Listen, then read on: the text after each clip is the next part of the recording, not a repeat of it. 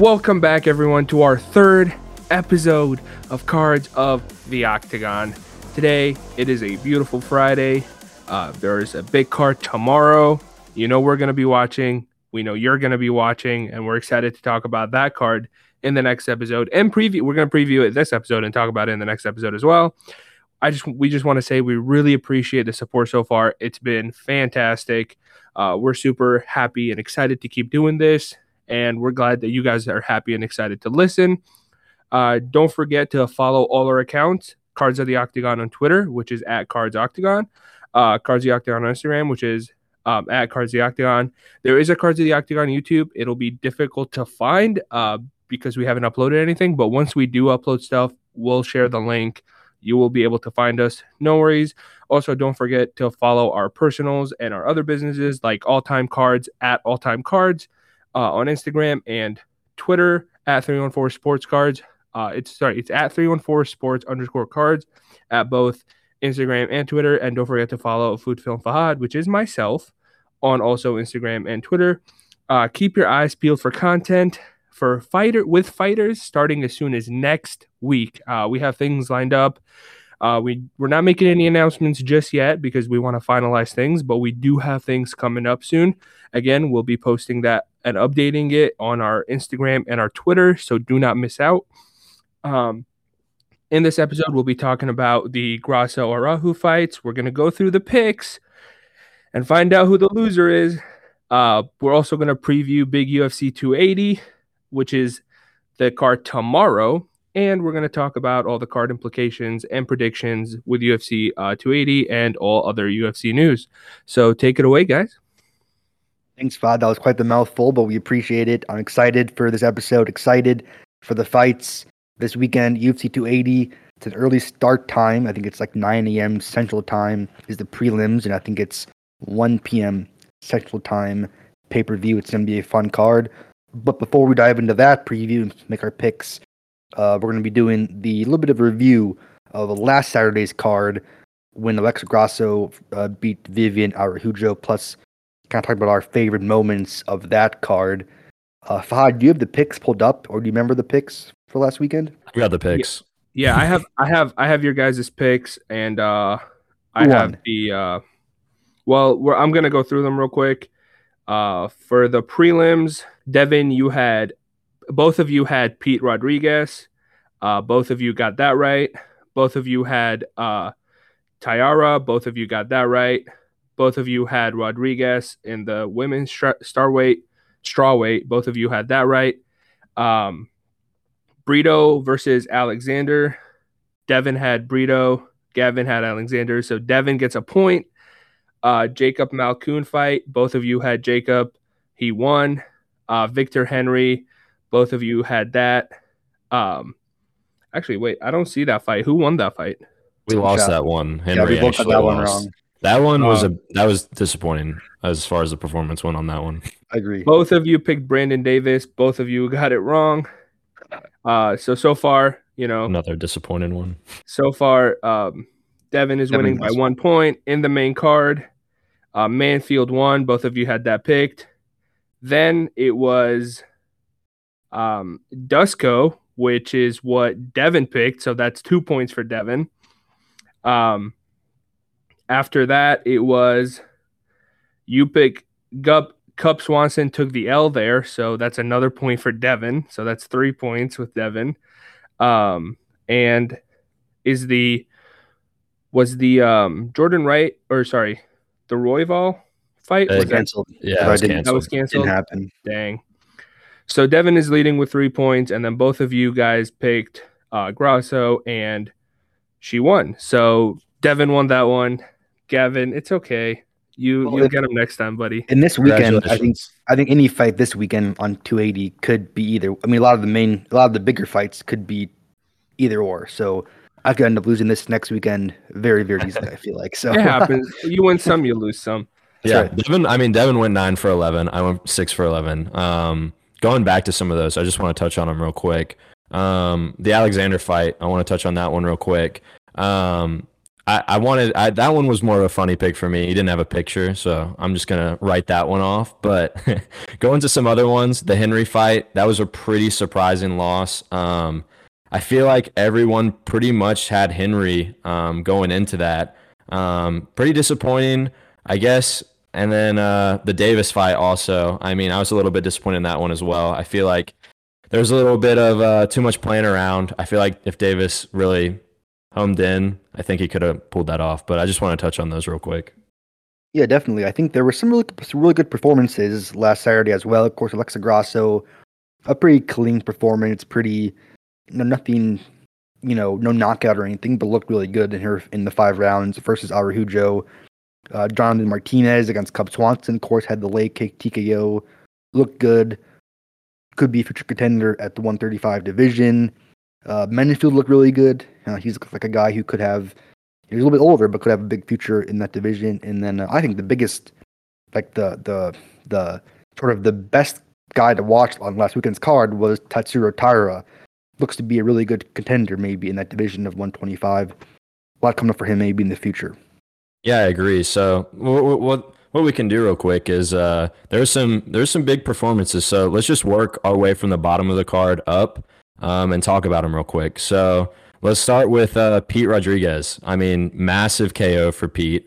I feel like a good amount of people, I feel like the majority probably thought that fight was going to go that way. Maybe not in the spectacular fashion that he did it in, but definitely a pretty quick win is what I was thinking for that as well. So big performance. I think his nickname is Dead Game. I think it's what his nickname is. It's a pretty terrifying guy, that's for sure. And he proved it with his knee on Mike Jackson. Yeah, for sure. And then next, we brought him up a little bit and talked about him last episode for a rookie to look out for. Tatsuro Taira. I mean, goodness gracious. He earned the performance of the night, which, like I said, he earned that. He got it with a second round submission. I believe we might have called that the last episode as well. Look, I think they said he's the 5th youngest in the UFC. He's 22 years old. He's not in any product yet. So like we said last episode, definitely a guy to look out for. I want to point out as well, the submission was it was so flawless, but his transitions that fight were so clean. And for a guy, I mean, he has a good amount of submission wins, as we touched on last episode as well. But his transitions were just so clean in that fight. Yeah, for a guy as young as he is, in his early 20s, of course, he looked every bit the part as a future contender at 125. And this weekend, we have Muhammad Mokayev, who is widely considered to be one of the best prospects in any division, pound-for-pound prospects in the UFC. It would be maybe possible down the road to see a Mokayev-Taira matchup at flyweight. Yeah, that'd be extremely exciting. And the next, we're going to the Brito fight, which, man, another one. Amazing submission, amazing fight. Brito came out. He's very explosive. So I think he's another guy maybe keep your eye on. He's very exciting. Definitely.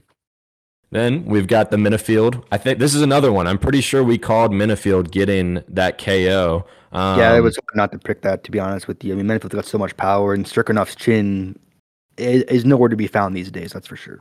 Yeah, so now we called it last episode. I think Minifield, since he did get that first round KO, we were talking about he is older, so it's a little bit hard to see where we place him.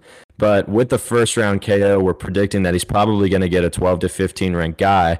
Unfortunately, I do want to hit on this. All of the ranked 12 to 15 guys in his division, they're pretty much all booked up. There's only one that's left, and that's Jimmy Crute, which if Jimmy Crute is healthy, I'm going to predict we might see Alonzo Crute, maybe even in Crute's home country in Australia next year.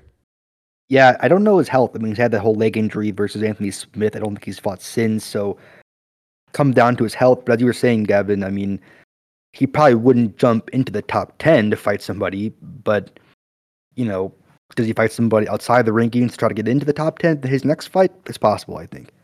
Yeah, for sure. I think that 12 to 15 range makes more sense just with that dominant win.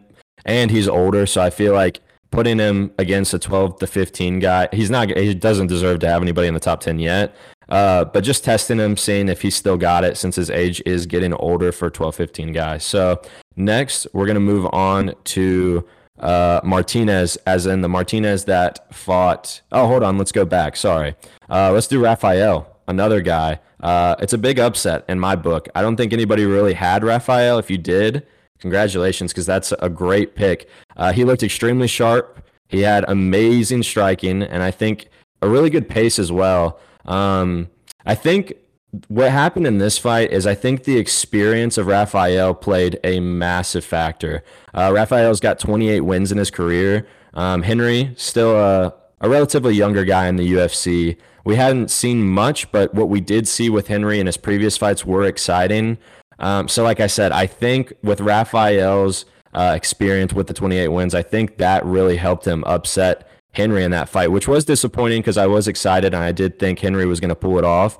But man, I mean, Rafael, it looked like a pretty dominant performance. If you look statistically, though, it's kind of surprising. Rafael had 60 significant strikes. Henry had 55. Rafael, 2 takedowns. And then Rafael had 71% total strikes and Henry had 46. So I feel like it looked more dominant than it was statistically. But I mean, like I said, congratulations to Rafael. It was a great fight by him. Yeah, I think had that fight happened maybe 3 or 4 years ago, it would have been a Rafael Sanchao pick in the landslide, no doubt about it. But he is getting older, and Henry had a great debut win in January over Ronnie Barcelos. So that kind of flipped the script to favor Henry in this fight. But again, you know, Sanchao's had a significantly better career to this date. He's had a big win streak in the UFC a couple years ago, but people thought his age may have caught up with him. It didn't on Saturday night, of course.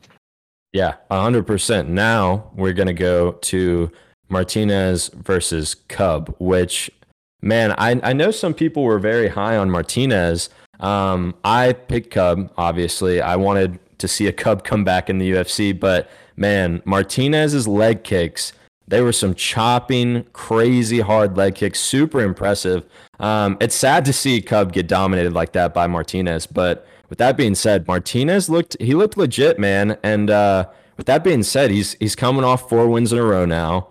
I'm going to ask you this. Do you think he deserves a top 15 guy yet? Yeah, I definitely think so. Great game plan for him and his coach, Mark Montoya. Really doing everything well right now. Boxing, kicking, it's all looking good for Martinez. I think he's definitely deserving of a top 15 opponent. Maybe one of these young guys like Umar, someone like that, who I think could use a test like Martinez. A guy who's very technical, very balanced, would be a good test for some of these younger guys coming up through the bantamweight division. I agree as well. I mean, his last 3 fights before Cub were decisions, which I know isn't the most exciting thing for people, especially if you're trying to climb the ranks. But since he did come out against Cub, who everybody knows who Cub Swanson is, and had an exciting win with those leg kicks, he looked sharp. I think he definitely earned a top 15 guy. And even throwing that name Umar out there, I think that would be a big fight for him. Big fight for both guys. So next, we're going to move in to the main event, which was Grasso and Araújo. We both got this right. Grasso, man, we called this one. I feel like this was a pretty easy one as well. I mean, Grasso's boxing was so on point. She's so quick, and like, her boxing is just masterful, man. It's a beautiful sight to see when you see somebody put together combinations with the speed that she does. I just want to ask, what do you think is next for Grasso, Devin, after this big win? Yeah, I think there is definitely going to get somebody in the top 5, if not top 3. I mean, I think Tyler Santos, who fought Valentina Shevchenko her last time out, would be a great matchup. Chance for her to rebound for someone really on a good streak, but for Grasso, a chance for her to beat somebody who gave Shevchenko a pretty good run for her money, in my opinion. So that would be a good fight to make, in my opinion. But either way, she's looking at somebody probably above her in the rankings for sure. No, I 100% agree for sure. It's that division right now. Like, we've got Manon and Katlyn Chookagian fighting this weekend. Top people, obviously, in that division. So I think I agree. I think Santos is sitting at number 2 right now. I think that fight should happen, and I think it makes sense to happen for both of those fighters. I think it's a great opportunity. With that being said, I do want to hit on something that you pointed out. Santos, she's coming off the loss to Shevchenko, which a lot of people think she actually might have won that fight against Shevchenko. So being able to see Santos come back and fight somebody like Grasso that, like you said, is coming off a pretty good streak, would be good for both of them. So maybe we see a Grasso title shot soon. If she gets that Santos fight and beats Santos, we'll see. We'll see. Yeah, it is interesting for Santos. We've seen a lot of fighters who have gotten so close to the title have disappointing fights after that fight. Dominic Reyes comes to mind after he fought John Jones, right? It's tough to be that close to winning the belt on a decision nonetheless, and then have a good bounce back. So it would be a big test for Santos, but a chance for her to get right back in the top three picture at 125. Yeah, definitely. And I think, not going too deep into Santos, but Santos is still relatively young. I think her rookie was in this year's Select product, if I'm right. I think so, yep. So she's got opportunity, and she's got great potential. So maybe we see Grasso, Santos, whoever wins. After the Chookagian and Manon fight this weekend, all those fights go down. We'll see who gets the next shot at Val, which we all love watching Val fight. So I'm interested to see how that plays out. Well, and speaking of Manon and Chookagian, let's dive right into it, Gavin and Fahad. Let's dive into our second segment of the show today, our preview of UFC 280. It goes down Saturday during the day here in the U.S., from Abu Dhabi. It's going to be a great card. Going to be a lot of excitement. A lot of fans are going to be in the building, of course. I'm excited for this card. I don't remember a card with this much build-up, in my opinion. I mean, it's been a while. I mean, I know we've had some great cards at MSG, some great cards even in London, but this card, it just feels different. It feels special. It feels unique.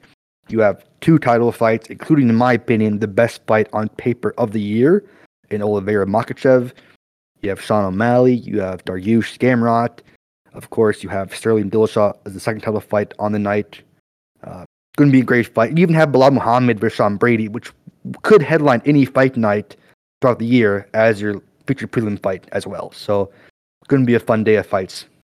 100%, man. I don't think I've been as excited for a card ever as this one's coming out. I mean, I think this card, without a doubt, it has to be one of the most stacked UFC cards ever made of all time. I think it's taking the crown for that momentarily. Maybe we'll see something crazier in the future. I hope. But as of right now, I think this is one of the craziest cards in UFC history.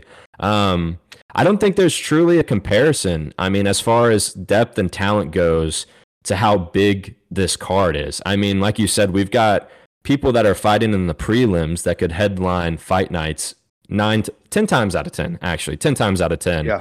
I think if you could make any comparison to how big and the feel, it's more of the feel thing for me. I think there's a certain feel as big as this one from a past card. And I think it would have to be the feeling of UFC 229 when we saw Conor versus Habib in 2018. It's just the fact of just pure chaos and excitement. I think that's the closest thing that you can compare, not talent and depth-wise as the overall card goes, but just like the excitement and chaos that we know we're going to see on Saturday. I think the closest we could do is the Conor and Habib 2018 fight, UFC 229. And for me, another comparison is the 2017 card at MSG in New York City, which had three title fights, including GSP in the main event. Also had three new champions, including GSP in the main event. So some of those early MSG cards, like the one in 2017, which had, Rose beating Joanna via head kick, and then GSP and Dillashaw.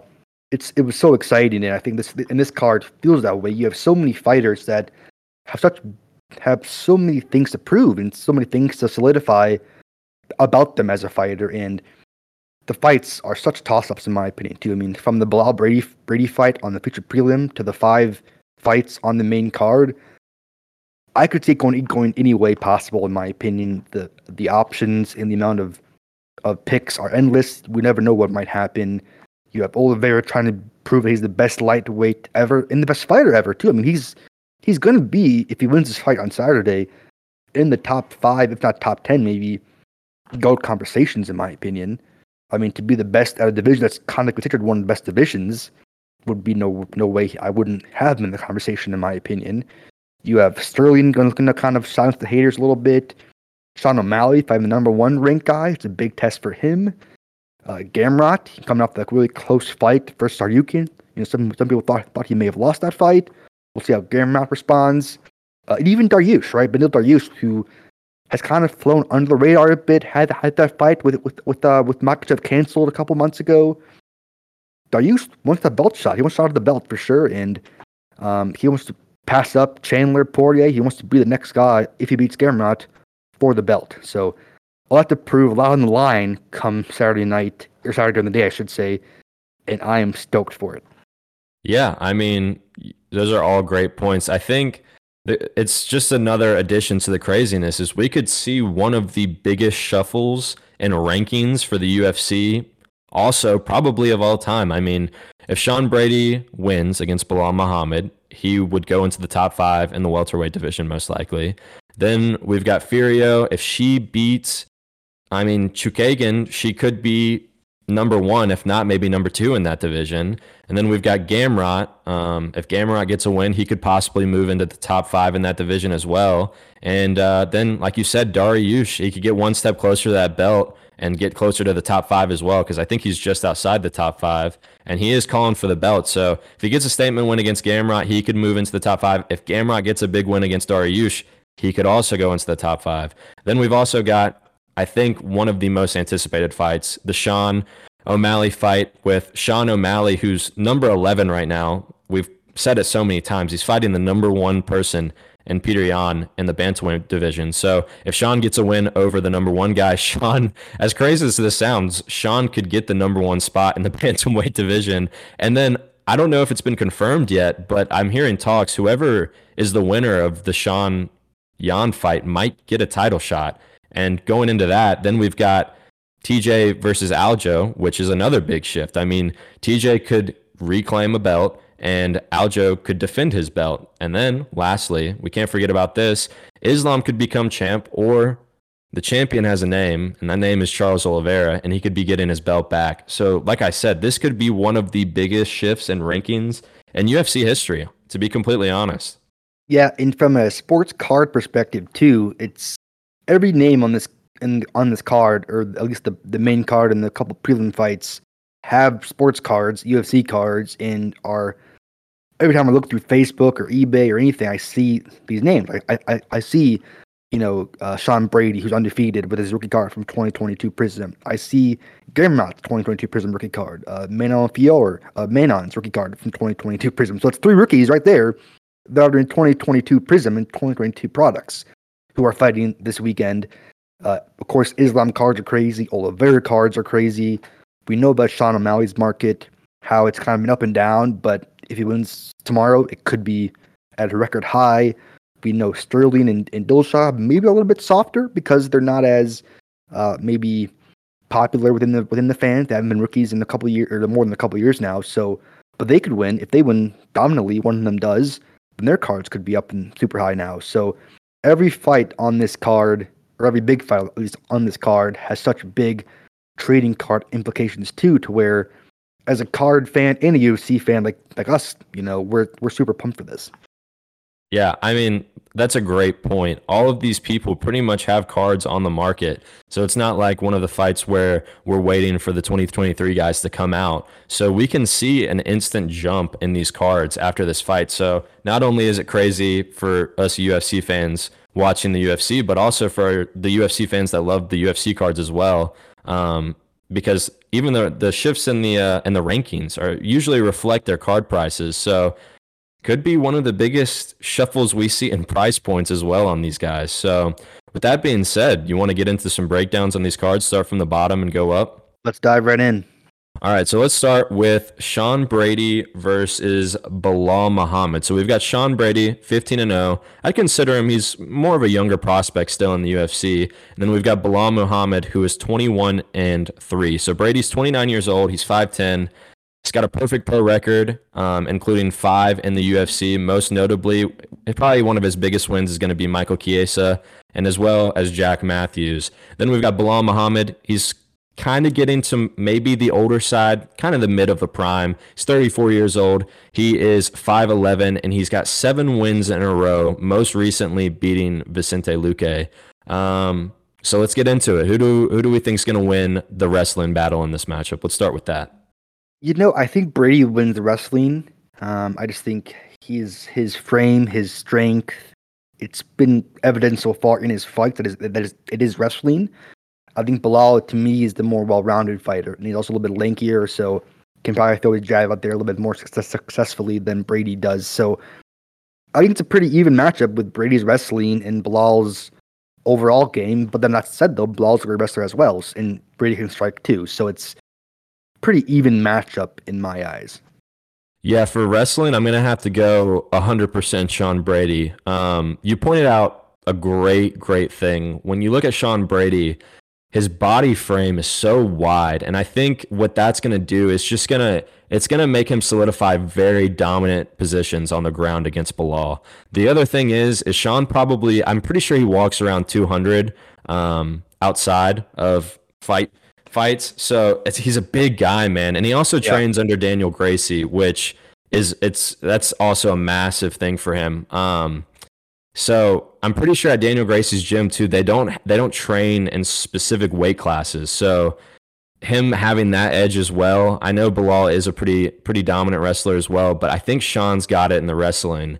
I agree. In their height is actually Brady's only 1 inch shorter according to our records here. Brady's 5'10", Bilal is 5'11". So for me, it's hard for me to see a scenario if Bilal is taken down, he gets up easily, because Brady is so wide, he's so strong, still pretty comparable in height.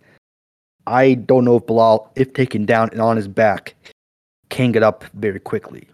Yeah, that's a great point. I think Bilal on his back is going to be in danger. I mean, Bilal might be able to work some stuff up if he's on top, but if he's on his back, I think we'll probably see a pretty dominant ground game for Sean Brady, but flipping the sides, do you think who do you think has the better striking edge? Do you think Bilal has the better striking edge, or do you think Sean has the better striking edge? I think Bilal for sure. Well, maybe not for sure, but I think I lean Bilal with striking. I think he has a better understanding of technique and technical side of it. Doesn't have much power. I mean, I don't think he has too many knockouts on his pro record, but kind of knows when to throw strikes, the right strikes. Very technically savvy. He beat Luque via decisions last time out, so I'm going with Bilal in this fight. I've played against Bilal too many times in the past to not get burned again. I think he's just too much too soon for Sean Brady. I think Bilal can kind of sit on his back foot a little bit, throw that jab out there, defend the takedowns, and get a decision win on Saturday. See, the striking edge for me, it's a hard one, man. The striking edge is hard because they're both not really known for their striking.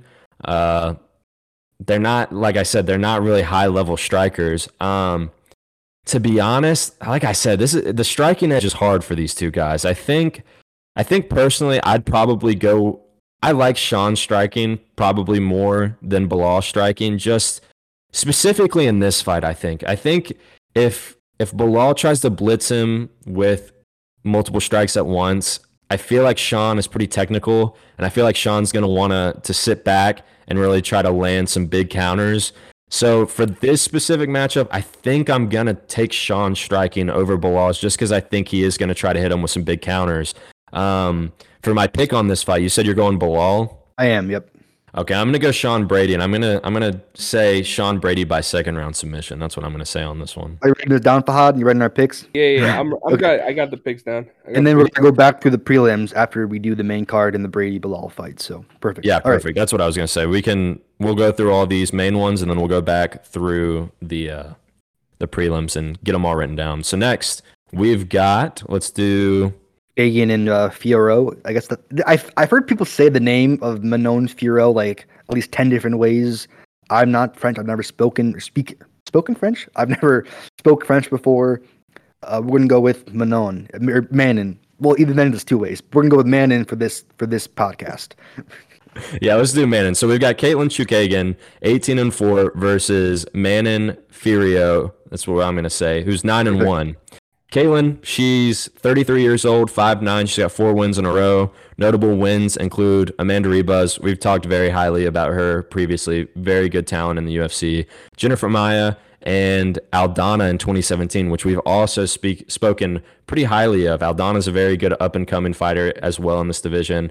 Her only losses since 2018 are to Andrade and Valentina, which two solid people in that division. So those losses probably don't weigh too heavy on her. And then we've got Manon. She is 32 years old, 5'7", so a little bit shorter. Her only loss was a split decision in her debut to current Bellator fighter Leah McCourt, who is 4-0 in the UFC. So Fiorot's 4-0 in the UFC. Yeah, that's what it is. Yeah, sorry. And her most notable wins is beating Maya in her last fight. So I think Leah McCourt's 7-2 as a pro. She's pretty high up in the Bellator rankings, so a loss that's forgivable for sure. Yeah, definitely. Especially still coming up is when she obtained that loss. So she's got a lot of room for improvement. So my question for you, Devin, is: do you think Chookagian can keep her status in the top 5, or do you think it's time for somebody new to be at that top #1 spot? Yeah, I mean, I'm going to spoil it right now. I'm going with Chookagian in this fight. I mean, you look at it, only fighters who have beaten her since 2018 are heavy hitters like Andrade and Valentina. I think Manon throws good power and mixes things up well. But in my eyes, she's not somebody that is going to beat Chookagian. And with this version of Chookagian, Chookagian's so technical, so lanky, so jab and low kick heavy that I think she'll kind of lull a man into this kind of slower pace. And then by the time the fight's almost done, she's up in the fight. You know, we've seen that happen with Chookagian's opponents in the past. They get kind of caught in staring contests a bit. And they're maybe not the most exciting fights or the most power-heavy thrown fight, if that's a thing. But I think Chookagian's the vet. She's the experienced one. It's hard to bet against her with that in mind, plus the way she fights. Yeah, it's definitely a difficult one. We prefaced it a little bit. All of these are pretty close toss-ups, to be completely honest. So I think, like you said, Chookagian is she's such a solid, well-rounded fighter. She's got amazing technique. Her style is so good. I think her style and her technique is what makes her so special and is the reason why she has stayed at that top spot for so long. Well, and she knows her game without pushing it too far. You know what I'm saying? Like, a lot of fighters, they don't like getting to decisions. They don't like going to the scorecards, but she's fine because she keeps winning doing it, right? Like, she doesn't have to push the action because she's still winning without doing that, right? So yeah. I think that benefits the way she fights for sure. Definitely, and I think if we see a dominant Chookagian come out against Manon, I feel like if she gets a dominant win against Manon, I think she's going to get another shot at Val, which is exciting. I also want to get in, we'll talk a little bit about Manon as well. Do you think Manon can force the action against Chookagian, or do you think Chookagian's just too technical, too physical, that it's going to be hard for her to force any action upon Chookagian? Yeah, I mean, Chookagian's jab is just so precise and accurate. Now, there's not much power behind it, so if Manon really commits to throwing a combo, she might be able to get past that jab. But I think the only way Manon wins this fight is if she mixes in some takedowns. We've seen Chookagian on her back, like against Shevchenko, for example. She's lost rounds off her back as well. She has a pretty active guard with like triangles and such, but those probably wouldn't be a threat to Manon, in my opinion. So, again, to me, the only way Manon wins this fight is if she mixes in some takedowns, at least in my opinion. But again, a very tough fight to pick. It's either kind of the vet here or the new blood, younger fighter, or at least more younger in UFC terms fighter in Manon. I'm going with Chookagian. Who's your pick, Gavin? Man, see, I don't want my whatnot family to hate me because we've been talking about Manon for a while. I think Manon's a great young prospect, but like I said, don't hate me. But I think I'm also going to go Katlyn as well. She's too technical. I think Manon will have her time. I promise it'll be soon. But as far as this Saturday goes, I'm going to go Chookagian as well. Yeah, a lot of people are buying a lot of Manon cards, so for their sake, I hope she wins this Saturday. But again, it's a tough fight. You have such an experienced, been there, done that fighter in Chookagian. It's hard to go against her until we see otherwise, in my opinion. Yeah, I can't emphasize enough. All of these fights Saturday are so very, very close. So I don't think me or Devin are completely one-sided on most of these fights. So most of them are pretty much toss-ups, and I think they're all going to be super close. The only fight is the Mokayev fight, which is you know, on the prelims, the early side of the prelims. But other than that, I think every fight is pretty much a toss-up, even some of the other prelims as well. So should be a great night, a great day of cards. Of fights, I mean.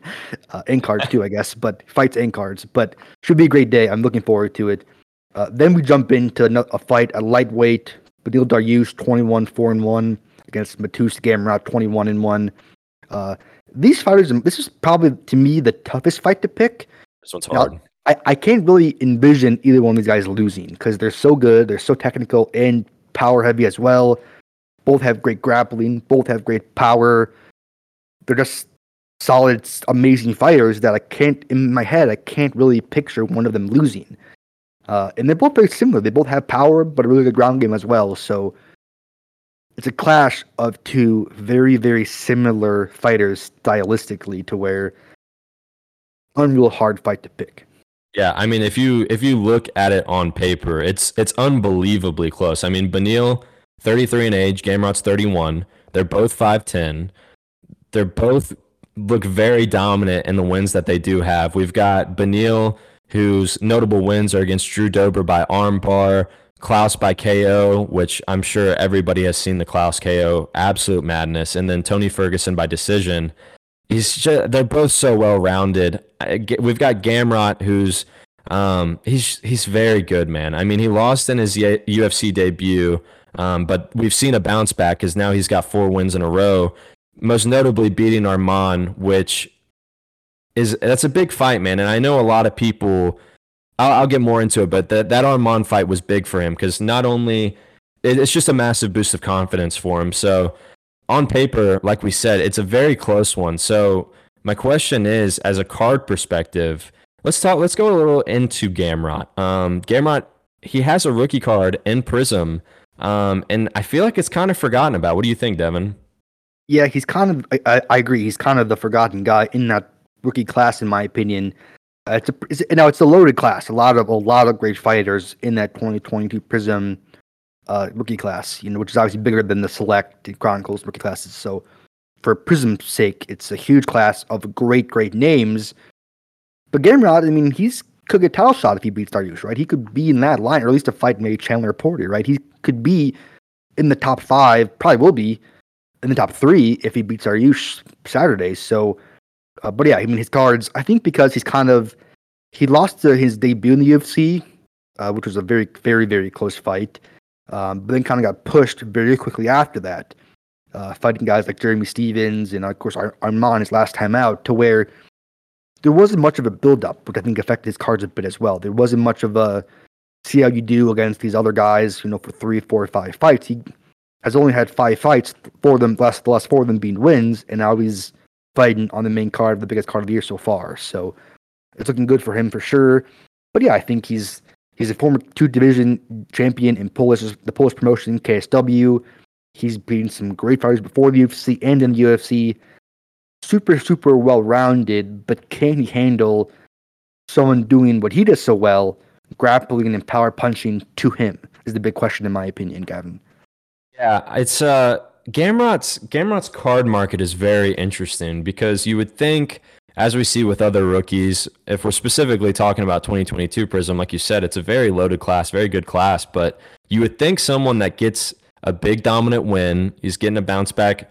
He got a bounce-back win after losing his debut fight. He beats Arman, who's a top contender, and now he's getting a massive fight against Beneil Dariush. If this was any other rookie, you would think that his rookie cards would be pretty expensive, but actually, his Prism rookie cards are still fairly cheap on the market. Especially, they're still cheap. I think. And the loss hurts him, I think. The loss to Grom, again, who's a very high-level guy in his own right, you know, people don't like having cards of guys that have losses, and that's... It's odd to say. It's weird to say. At least losses in the UFC, at least, right? You know, guys like Dricus du Plessis, I think he might even sell for more than Gamrot on certain cards, and that's... Yeah, no, he does for sure. It shouldn't be that way, in my opinion. It shouldn't be that way. Yeah, so I think it's interesting because I think what really just... It tarnishes his card market, the thing that I think... Definitely the debut loss, but I think... That last Arman fight, you would think it would do the opposite and boost his card market, but I think it did quite the opposite because that Arman fight, I think a lot of people we're kind of on the fence with it. It was a little bit of a controversial kind of win for him and his book. So I think in many people's eyes, they don't necessarily believe in him quite yet. But with that being said, if he gets a big win over Dariush this weekend, I think we could definitely see an uprise in Gamrot prices as far as his market goes and his rookies and his nicer stuff for sure. Well, I think Arman is a big rookie in that class, I think, as well. So and people are very, very high and were still very, very high on Arman's card and UFC fight market. So, you know, it was tough because you had two guys head-to-head in the main event of a good fight night. One had to lose. And I would say that going into that fight, more people were not only picking Arman, but at least what I was seeing, more heavily into cards of Arman than Gamrot.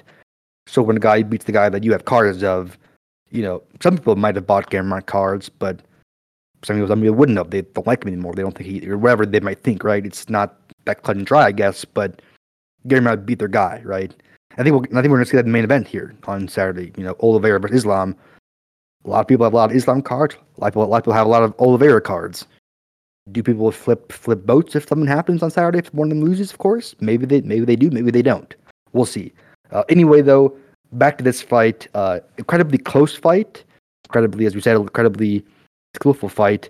It is my pick for fight of the night. I think it's just it matches up too well to be a boring fight, in my opinion. I'm going with the vet here again, or at least the UFC vet here again. I'm going with Dariush to win a very close fight. Who's your pick, Evan? I agree. I think this is also going to be my pick for fight of the night as well. And I'm also going to do Dariush. I think Dariush is going to take this one. And I'm going to be specific on my picks. I think Dariush is going to get a second round KO. Hopefully we see something, a spinning back fist or something crazy. Because I know Dariush has it in his back pocket. I know he can pull it out. That's right. He had that one over Scott Holtzman. That was just crazy. He can throw hands and he's powerful as ever. That's for sure. So. And then it brings us into the last non-title fight of the day. Petr Yan, the former champ of bantamweight, versus Sean O'Malley. Yan is 16-3. O'Malley is 15-1. I think Dana White did say that the winner of this fight would fight for the title next. Now I am curious to see though if Yan wins and if Sterling wins versus Dillashaw, does that still happen? I mean, it probably does, but. We've already seen it happen, you know, really recently, in my opinion. So maybe it doesn't, but I think they definitely want Sean O'Malley to be the guy if they do go in that direction. I think, but anyway, it can be a very fun fight, a very exciting fight. You have, as you were saying, Gavin, number 12 or number 11 now, I think, versus number 1. What are your thoughts, Gavin? Yeah, I mean, I think I would say the main event in Charles and Islam is probably going to be my pick for the most exciting. That's what I'm most excited about, but very, very close is going to be this Yan and O'Malley fight. So we've got Yan, the number 1 guy, 16-3, and then we've got Sean O'Malley. I believe, he got moved up to number 11, and he's 15-1. Like you said, I do think that they did say the winner fights for the title shot next. We've got Yan, 29 years old, 5'7". He's got big wins over Corey Sanhagen and Jose Aldo. Then we've got O'Malley on the opposite side. He's 27 years old. He's 5'11". His only loss is to Marlon Vera, who is on the up and up. A lot of people like Cheeto. I think Cheeto is another massive contender in that division. I mean, the bantamweight division is stacked right now. He's got notable wins. Sean O'Malley does against Paiva and Thomas Almeida. Not the best opponents, but he hasn't really faced any big names yet. So for those two guys, especially the way that he finished them, I think it is impressive still, even though they're not the biggest names. So it is a big step up. Sean's fighting, like we said, the number 1 guy. It's insane. So you think he can handle it? That's what I'm going to ask you first. You know, I think that's kind of an interesting question to me because I think it's more on Yan if he can handle it versus O'Malley. We've seen O'Malley really only get beat by his own leg fault. Some people want to say that he had the leg injury versus Marlon Vera, and then he poked Pedro Munoz in the eyes last fight. So O'Malley doesn't really have a clean, you know, uncontroversial loss on his record. I mean, pressure's on Yan. Yan is fighting a guy like Sean O'Malley, who's everywhere in the media, everywhere in the news, on Twitch.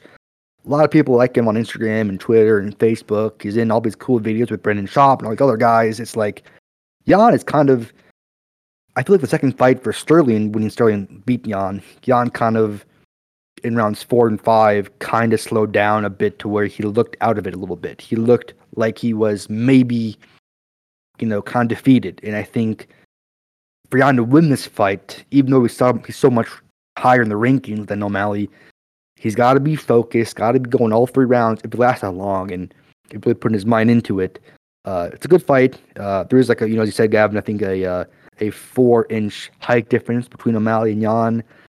That should play a factor to some extent. How much of it does, I don't know. We don't know yet. Should be a great fight, though. I think O'Malley's confidence is very, very high. It's Yan, to me, that has to be at the high level come Saturday. Yeah, definitely. I think 100%, I think O'Malley can handle this. I mean, we heard Dana White, the president of the UFC, say it. He said, Sean O'Malley is that thing. He's the thing that the UFC needs, man. So, I mean, I think with his striking and, like you said, the height difference, so his length, it's going to play very, very big in this fight. It's a big height differential. We've also got a big reach differential. It's going to be big, man. And I think not only is it going to be big for him and his career, but it's going to be big for his card market as well. I want to touch on this as well. Do you think that we can take anything from that Pedro Munez fight that you brought up? Either encouraging or discouraging for O'Malley heading into this Petr Yan fight? I think it's probably both. I think both encouraging and discouraging. I mean, I think he was losing the fight or lost the first round of that fight based on what the judges had scored to that point.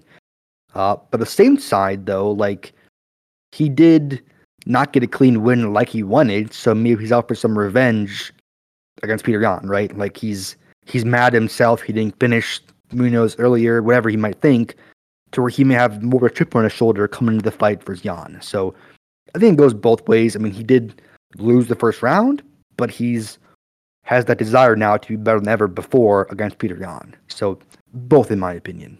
Yeah, I'm along the same terms. I think the best takeaway we could take from that last fight against Pedro was that it's quite simple. Sean was ready, and I think what was good about that is we didn't see much in that fight, obviously, because it was finished by a stoppage. But what was good is what we did see. He looked quick. More importantly, he wasn't backing down from a shot at a bigger opponent, which everybody, I think, when that fight got announced, everybody was wondering, because there's that talk around, oh, Sean hasn't fought anybody. Sean hasn't fought anybody. He's got all this hype. But from what we saw, I mean, he came into that fight ready. I feel like most of the guys that are climbing ranks in the UFC, when they get that big step-up fight, you see them play it very conservative. And I think what we saw in the limited time that we did see it, Sean came in there. He was throwing kicks. He was active. He wasn't stepping away from the competition. And I think that is the biggest takeaway, to be completely honest, going into this Petr Yan fight, because if Sean has that mentality where he's not going to back down and he's going to come in guns blazing against Petr Yan, I think if he comes in with that mentality, we could see Sean really shock the whole world, to be completely honest. Who's your pick, Gavin? I'm going to go Sean. I'm going to say Sean O'Malley to the moon. That's what I'm going to say. I think for the card market, Sean winning would be huge. I think he would be the highest selling overall card in the whole market if he gets a win, especially an impressive win on Saturday against Petr Yan. But I'm going to go with Yan. Again, super, super tough fight to pick. All these fights are very tough to pick. But I'm going to say Sean by unanimous decision specifically. What do you got for Petr, since you're on Petr? You got to call it out. I think Yan via third-round TKO. I think he kind of wears on Sean. Some takedowns, maybe some good jabs, some boxing. I mean, it wasn't long ago when Dustin Poirier called Petr Yan's boxing the best in the UFC. And I think if Yan can touch O'Malley and kind of get over that reach and that height difference, I think Yan is just too much too soon for Sean. But I think Sean could still be champion one day, but going up from Paiva and then the ending to the Munoz fight to Petr Yan is a massive, massive step up, and to me, it won't happen on Saturday, in my opinion. Yeah, I mean, that was a good point that you pointed out. He still could be champion one day, even if he gets this loss on Saturday, because he's still young, man. I think Sean's only 27 years old, so I'm glad you pointed that out, because I don't want people to think, oh, if Sean loses, the Sugar Show is over, because he's still so young, and he's got a whole lot of talent, but Moving on. And if he loses to Petr Yan, I mean, there's nothing to be mad about. I mean, Petr Yan is a former champ. He's, again, one of the best boxers in the UFC. It's nothing to be, upset about in any regard, right? He's a great fighter. And so either way, I think both these guys are destined for better things in the UFC. But which one wins on Saturday? That's the big question. Yeah, for sure. And let's go into this one. Aljo versus TJ. We've got Sterling, 135 bantamweight title holder. Sterling has 7-fight win streak, which is very impressive. He's got the win over Peter. He's got a win over Corey Sanhagen. He's good, man. I do like Aljo. And then we've got TJ on the opposing side. TJ's 17-4. He's 36 years old. He's 5'6". He is a former champ at 135. He's got a decision win over Corey Sanhagen. And most notably, the loss against 2019 against Cejudo is one thing I do want to bring up. So it's like his last loss isn't too crazy, you know? Yeah, it was at 125 too. So it's hard to. For me, it's hard to put too much into that, and then he got suspended. So, that's the tough thing about this fight is that we haven't seen much of TJ to where we can really, in my opinion, make an educated judgment. I mean, he fought Corey Sanhagen, who Sterling has a win over as well. It's tough to get read. The fight, in my opinion, was an exciting fight, Sanhagen versus Dillashaw, but I didn't leave that fight from watching that fight with a ton of information gained from Dillashaw. If that makes sense, I guess. I still think there's stuff to prove for him coming off that really long layoff. Yeah, definitely. I mean, Aljo and TJ are very, very well-rounded as a style perspective is going. And I want to ask you, who do you think, because this is a hard one, this is a hard question, but who do you think has the edge in grappling, TJ, or grappling and wrestling? Let's do that. Who has the edge in grappling and wrestling, TJ or Aljo? What do you think? I have two different answers for that question. I think grappling, it's Aljo, wrestling is TJ. And to me, they're pretty safe to say that, in my opinion. I think striking is the tough part of this equation. But I do think that Aljo's ground game is better than TJ's. I think TJ's wrestling is better than Aljo's, in my opinion. Yeah, I mean, it's a hard question. I think just because recently what I've seen, I'd have to go Sterling with wrestling and grappling, to be completely honest.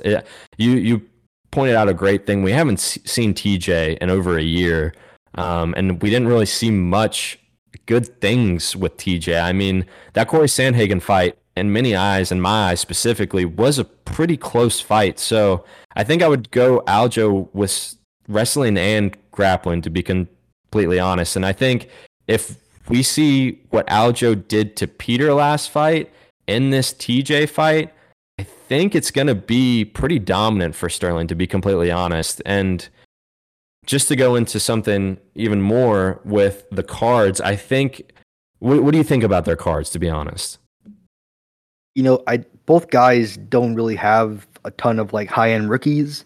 They're both they're in the Panini days. They've both been veteran cards, no rookies cards from Panini.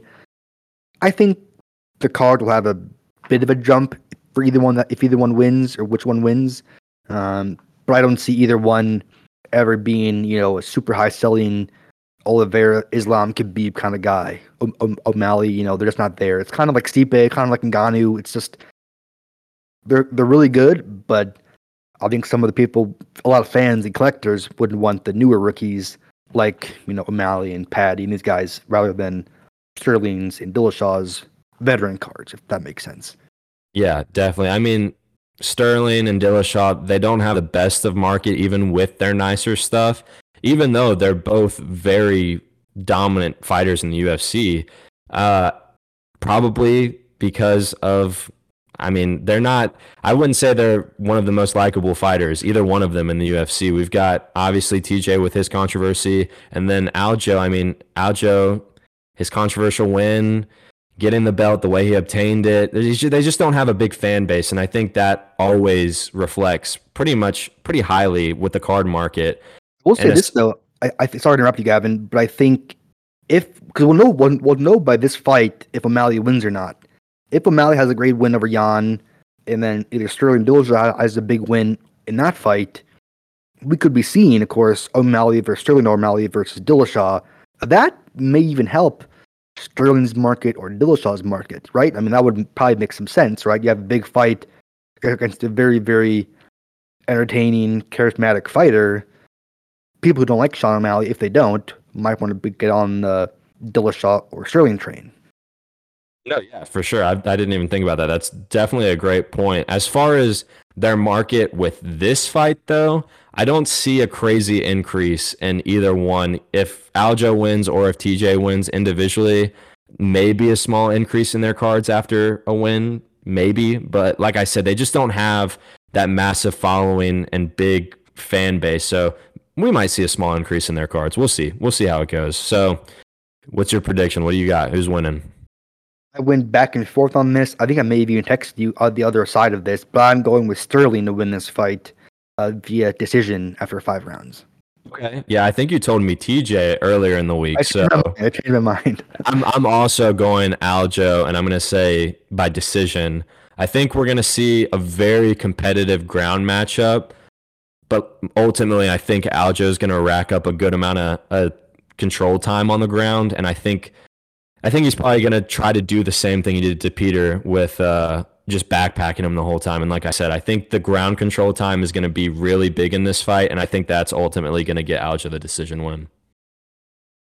And then for the final in-depth preview of this card on 280 on Saturday is the big main event, Oliveira versus Makhachev for the vacant lightweight title that once did belong to Oliveira, of course.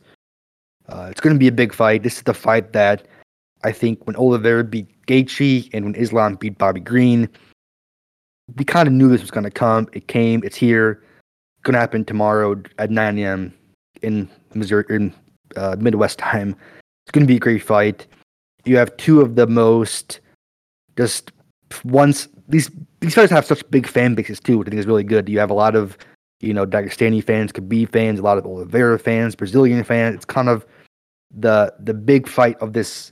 Of the weekend and of the year, in my opinion. Yeah, 100%. We've got Oliveira with 11 wins in a row. He's got the most submission wins in UFC history.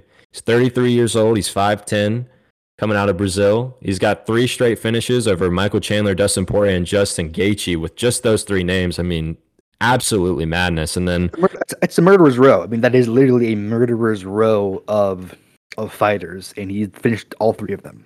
Yeah, and then on the contrary, we've got Islam Makhachev, who's 22-1. His only loss is in 2015 at UFC 192 versus Martins. He's fresh off a first-round ground-and-pound TKO over Bobby Green. Before that, he's got wins over Dan Hooker, Thiago Moises, and Drew Dober. He's 31 years old. He's 5'10", trains with Habib, among all of the people that we all know that train in Dagestan with the wrestlers. From a style perspective, how long do you think it's going to take for Islam to shoot a takedown on Charles? Great question. It's kind of the big question, in my opinion. I think for Islam to get a takedown, it has to happen in space. It has to happen via single leg or double leg. I think Oliveira is so dynamic and so dangerous in the clinch. I think Islam's got to avoid that at all cost. But I think it happens pretty quickly after the first second of the fight happens. I agree. I feel like as soon as Islam gets hit with a solid jab from Charles, he's going to probably immediately shoot the takedown. Because, I mean, we've seen it. Justin Gaethje said it, man. And for it to come from Justin Gaethje, he said Charles has extreme power in his striking. So I think, like I said, as soon as Islam gets a feel on that, because to be completely honest, for Justin Gaethje to say Charles has that much power, I don't think Islam's fought anybody with the amount of power, quote-unquote, that Justin Gaethje says Charles has. So, like I said, I feel like as soon as he gets hit with that, he's going to try to shoot the takedown. He might feel it out. I think we'll see him pretty much feel out, see what he wants to do, and see how Charles is pushing the tempo and stuff. I don't think we're going to see anything where, like we saw Khamzat bum rush Kevin Holland and immediately shoot the takedown. I think it's going to be more of a feeling out game starting the fight, but solid jab from Charles, instant shoot for Islam, I think. And to go into that,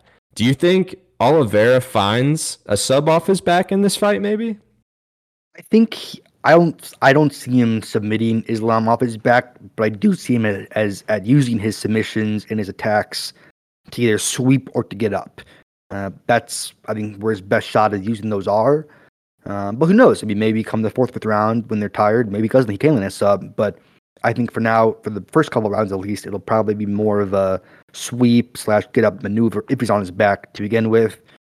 You know, Oliveira is just he's so good at finding ways to win. I mean, in all three of those fights against Chandler, Poirier, and Gaethje, he took some shots, right? He took some shots to all three of those guys. Chandler almost finished him in the first round, right? So it's just, he's so resourceful at kind of taking what's given to him and finding ways to put that against his opponent. You know, Gaethje, even in that fight most recently, Gaethje hurt Oliveira a couple times in the first few minutes of that fight.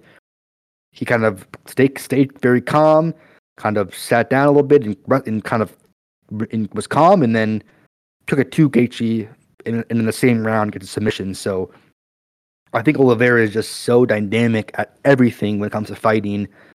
But his best attribute is his mental side of it. He's so smart. He's so just technical thinking, and the way he thinks about the fight is so amazing. And that's why I think he's my pick to win tomorrow during the day.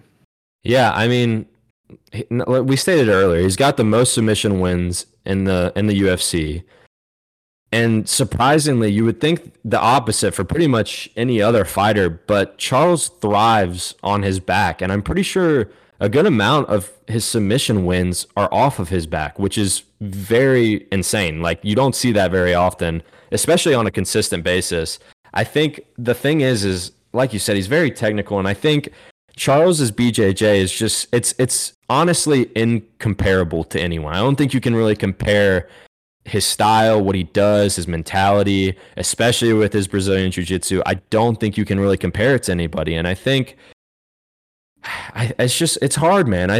He's just so good. And I think it's going to be an amazing fight. I'm so excited. And the thing is I think a lot of people are riding on Islam's wrestling, but I think they're not taking into consideration this little segment that we're talking about is how good Charles is on his back. And I think it's going to be awesome. I can't wait to see it. I just want to ask this as well, going into this fight even more. I mean, Oliveira, we know how persistent he is, and his gas tank is really, really good. Do you think if Oliveira consistently gets up and up and up after Islam, if Islam gets takedowns, do you think Islam will tire pretty quickly, or do you think he's going to stay persistent? How do you think Islam's gas tank's going to hold up with Oliveira's pace? Yeah, I mean, we haven't seen much of Islam's gas tank because the fights have ended so quickly for him at least. But I think both these guys are going to be in great shape, top of the line shape. I don't think we'll see a gas tank issue in this fight. I think they're both going to be at their best, their peak physically. It's going to be a great fight, but it's one of those fights where I could see it being one-sided for either fighter or a really, really close fight. Right? It's kind of, I can see a knockout for either one. It's a submission for either one. It's just, it's so hard to really pinpoint how I see it happening. But I am going with Oliveira. Who's your pick, Gavin? Man, it's a great one. I'm also gonna go with Charles. And the thing is I wanted to hit on this a little bit. The thing that I think, as far as gas tank is concerned, since we haven't seen really Islam's gas tank. I mean, we know the high level Dagestan wrestling. We all know it. It's talked about all the time. Islam being what many people want to say is the second coming to Habib. I think the only gas tank issue I can see is if Charles is on his back and we see overthrowing from Islam. If he wants to do ground and pound, if he overthrows, if he's worked too hard, because like we said, Charles is just so solid on his back. So the only way I see a gas tank issue is if we see Islam go in overconfident and try to do too much too fast. So I think that could even open up a submission win for Charles if that does happen. And that's what I'm going to say. I think I'm going to do the champ has a name. I think Charles is going to reclaim his belt. He's going to beat the hype train in Islam. I think he's gonna go down as one of the GOATs this weekend. I think he's gonna do it. I think he's gonna get the win. I'm gonna say, you know what? I'm gonna say submission win by Charles. I don't know what round, but I think he's gonna be able to do it. Yeah, I went with round 2 KO. I think he'll catch Islam with a knee on his way in. He's very active with his knees and his Muay Thai kind of style, so I'm going with Oliveira via second round knockout with a knee. You know, that's a great point. He's been calling first round KO, so it could happen, man. It could definitely happen. And just to touch on this a little more, what do you think for their card markets go? If Charles wins, if Islam wins, let's go with Charles first. What do you think's going to happen with Charles' card market, if anything, if he gets the win this weekend? I think they both take off. Either the winners take off for sure. I mean, they're both really likable guys in my opinion. Very kind of calm and nothing bad to say about either one in my opinion. So I think the winner. And if Islam wins, he has a big fight against Dariush, Gamrot, Chandler, Poirier. There's a whole array of new opponents for him because last fight was against Bobby Green, right? So if Islam wins, he has the whole division of lightweight to go through again or to go through now. But if Oliveira wins, he has some different opportunities, right? Maybe he fights Dariush or Gamrot. Maybe he fights a different division, a guy coming in from a different division, maybe, right? So maybe Volkanovski, right? So each fighter has a lot of prospective opponents, which I think helps the card market of guys off a big win. I agree. I mean, I think both of these guys, if either one of them gets the win, I think both of their markets are probably, honestly, I'm going to say both of their markets are going to shoot up pretty high. I think with a Charles win, a lot of people are going to have him in the GOAT conversation, even though he's still fighting, which is awesome. So I think his market will go up because of that reasoning. Also, I don't think it's going to happen, but if Charles beats Islam and the UFC stars align and Khabib wants to come out of retirement, which, like I said, I don't think it's going to happen. But if that did happen, I mean, we would see a massive, massive skyrocket in price on Charles and Khabib cards. And on the other side, like I said, I think if Islam gets the win, since he's being compared to Khabib, so I think obviously if he gets the win, people are going to want to buy him up even more. So I think his stuff can skyrocket too. I think both their card markets can skyrocket for sure. Definitely. So that's our pick for that fight. Let's do a little bit of quick hits now on the rest of the card, starting at the first fight of the day at women's bantamweight, Carol Rosa versus Lena Landsberg. I'm going to go with Rosa. Who are you picking, Gavin? Yeah, nothing too special on this one. I'm going to go Rosa, though. Mokayev versus Gordon at 125. I'm going with Mokayev. Pretty straightforward, in my opinion. Yeah, I think that's probably the biggest lock of the night. I think Muhammad's got that one. Then we got at middleweight, AJ Dobson versus Arman Petrosyan. I'm going with Arman Petrosyan in this one. This one's a toss-up. This is a prelim toss-up, so neither of these guys, from what I've seen, haven't really impressed me too much, but I'm also going to go Arman as well. Then we have a welterweight fight, so Omar Gadzhiev's going down in weight to fight Abubakar Nurmagomedov. I'm going with Omar Gadzhiev at welterweight on Saturday. I'm also going with him as well. We've got Abubakar. Obviously, the last name draws attention. He does wrestle with Khabib and Islam, all the Dagestan wrestlers. He just hasn't impressed me, so maybe he impresses me this weekend, but I'm also going Gatsi as well. Then we got a featherweight fight, another protege of Khabib, Zubara Tukagov versus Lucas Almeida. I'm going with the Khabib protege in Tukagov. Okay, I'm going with Almeida, actually. I like Almeida's speed. I really like how quick he is, so I'm going to go with him. Two more to pick of this side, I guess. We have Volkan Oezdemir, former title challenger Volkan Oezdemir, going on against a light heavyweight against Nikita Krylov. I'm going with the upset a little bit, I guess, going with Volkan Oezdemir on Saturday. Yeah, no, I agree. I think it's pretty crazy that Volkan is the underdog. I think Volkan's a pretty good lock on the night as well to go with Muhammad Mokayev as well. Krylov is just so inconsistent one fight to another, in my opinion, to where I can have confidence in picking him, in my opinion. Yeah, 100%. I think Volkan's last outing was extremely impressive. I mean, definitely. We didn't see anything too crazy, but it was definitely nice to see that he's still got it and maybe a contender, honestly. Well, and that's a good point, Gavin, because Paul Craig was a big submission guy, kind of like Krylov, to where Oezdemir kind of stayed calm, absorbed the shots, but won the fight. So could be a blueprint to win on Saturday. Yeah, for sure. Final fight that we haven't picked yet is the a fight at middleweight. We have Makhachev Muradov versus Caio Borraio. I'm going with Caio Borraio to win via submission. Yeah, this is probably my biggest question mark fight on the card, to be completely honest. I feel like we haven't seen much of either of these guys in the fights that they have fought, but I'm also going Caio as well. I think Makhachev showed some. He lost to Gerald Meerschaert via submission. He's shown some weaknesses in grappling to where I think Caio can get that done on Saturday via submission in round number 2. I'm going with round number 2. You know what? I'll go round 1. All right, then we got a little bit of UFC news. Of course, the big news of the week is the fights tomorrow night or tomorrow during the day again at 2:80 in Abu Dhabi. But some news to cover though. We have the announcement. I think it was either Tuesday or Wednesday that the UFC said that fighters can no longer bet or gamble on fights in the UFC, whether it's their fights that they're fighting in or not. Kind of, I guess, is some sort of conflict of interest, maybe. Not quite sure the deep details of why they're doing this, but it does make sense to me. What do you think, Evan?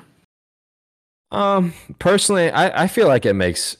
It's like it's hard. I kind of am on both sides. I feel like it does make sense, and part of me feels like it doesn't make sense.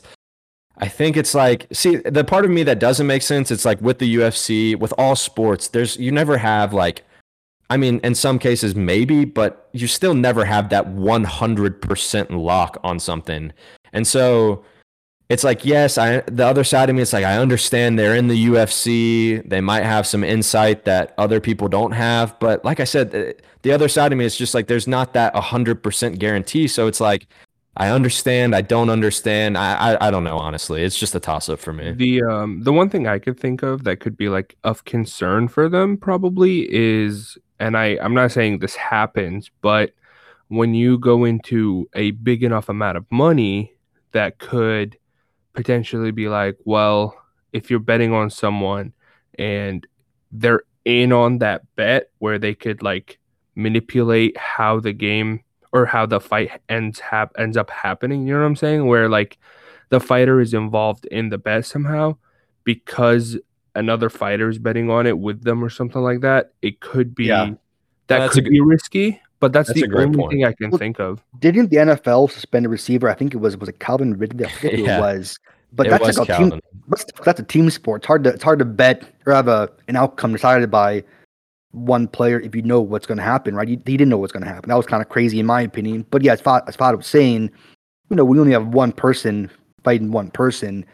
It is more susceptible to bad things that might happen. I think this is the UFC's way to kind of prevent any concern about that happening going forward.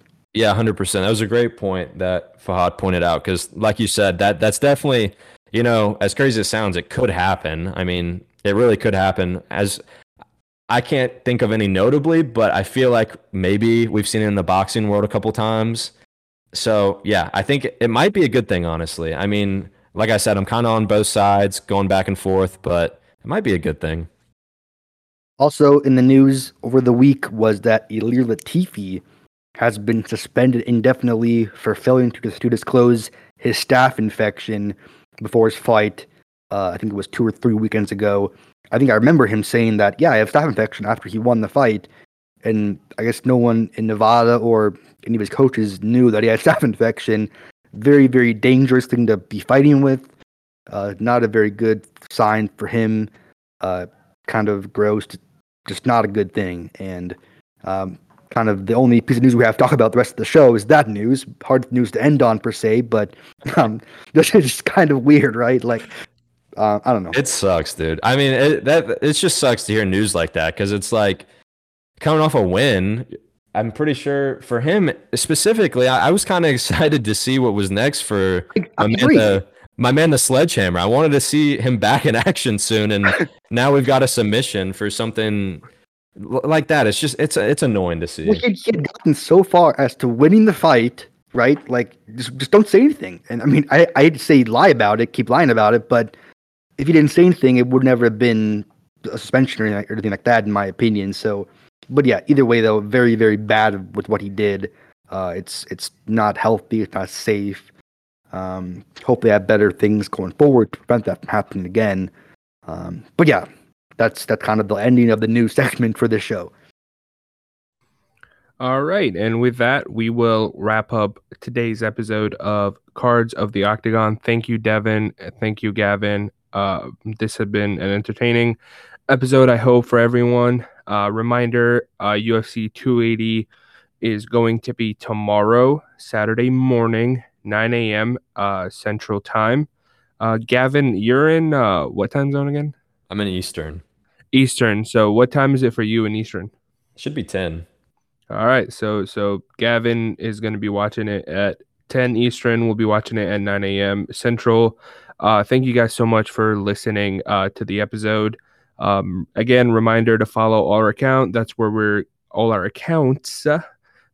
going to keep up most of the information. So when episodes are coming out, when new videos come out, what announcements we have is going to be over on Twitter and on our Instagram. The Instagram is going to be at Cards of the Octagon. The Twitter will be at Cards Octagon. Don't forget to follow Gavin at All Time Cards. Follow 314 Sports Cards at 314 Sports _ Cards. And follow me at Food Film Fahad. And stay tuned for next week's episode. We'll be reviewing what happened at UFC 280. And we'll talk about the fight night after, which is Qatar versus Allen. We will also have some more announcements in terms of videos and other guests coming on, maybe for YouTube videos, so on and so forth. Other than that, thank you guys so much for listening. We hope you enjoyed the episode, and yeah, we'll see you guys in the next episode. Peace out.